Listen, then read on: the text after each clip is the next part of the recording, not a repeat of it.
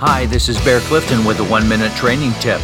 Writer Alvin Toffler once said loneliness is now so widespread it has become a shared experience. He's right. In our high tech world, you can have a thousand social media friends and still feel painfully alone. What causes loneliness? Go to the website thelonelinessproject.org and you'll find a thousand short stories written by the lonely. So you don't have a home, you don't have parents or a spouse or good friends to call on. Guess you're doomed in that case. Well, no, God says, I have another place for you a safety net where you can find a heavenly Father and surrogate mothers and fathers and flesh and blood brothers and sisters. Psalm 68, verse 6 says, God sets the lonely in families. So, where is that family? You might laugh or scream when you hear me say it, but it's called the church.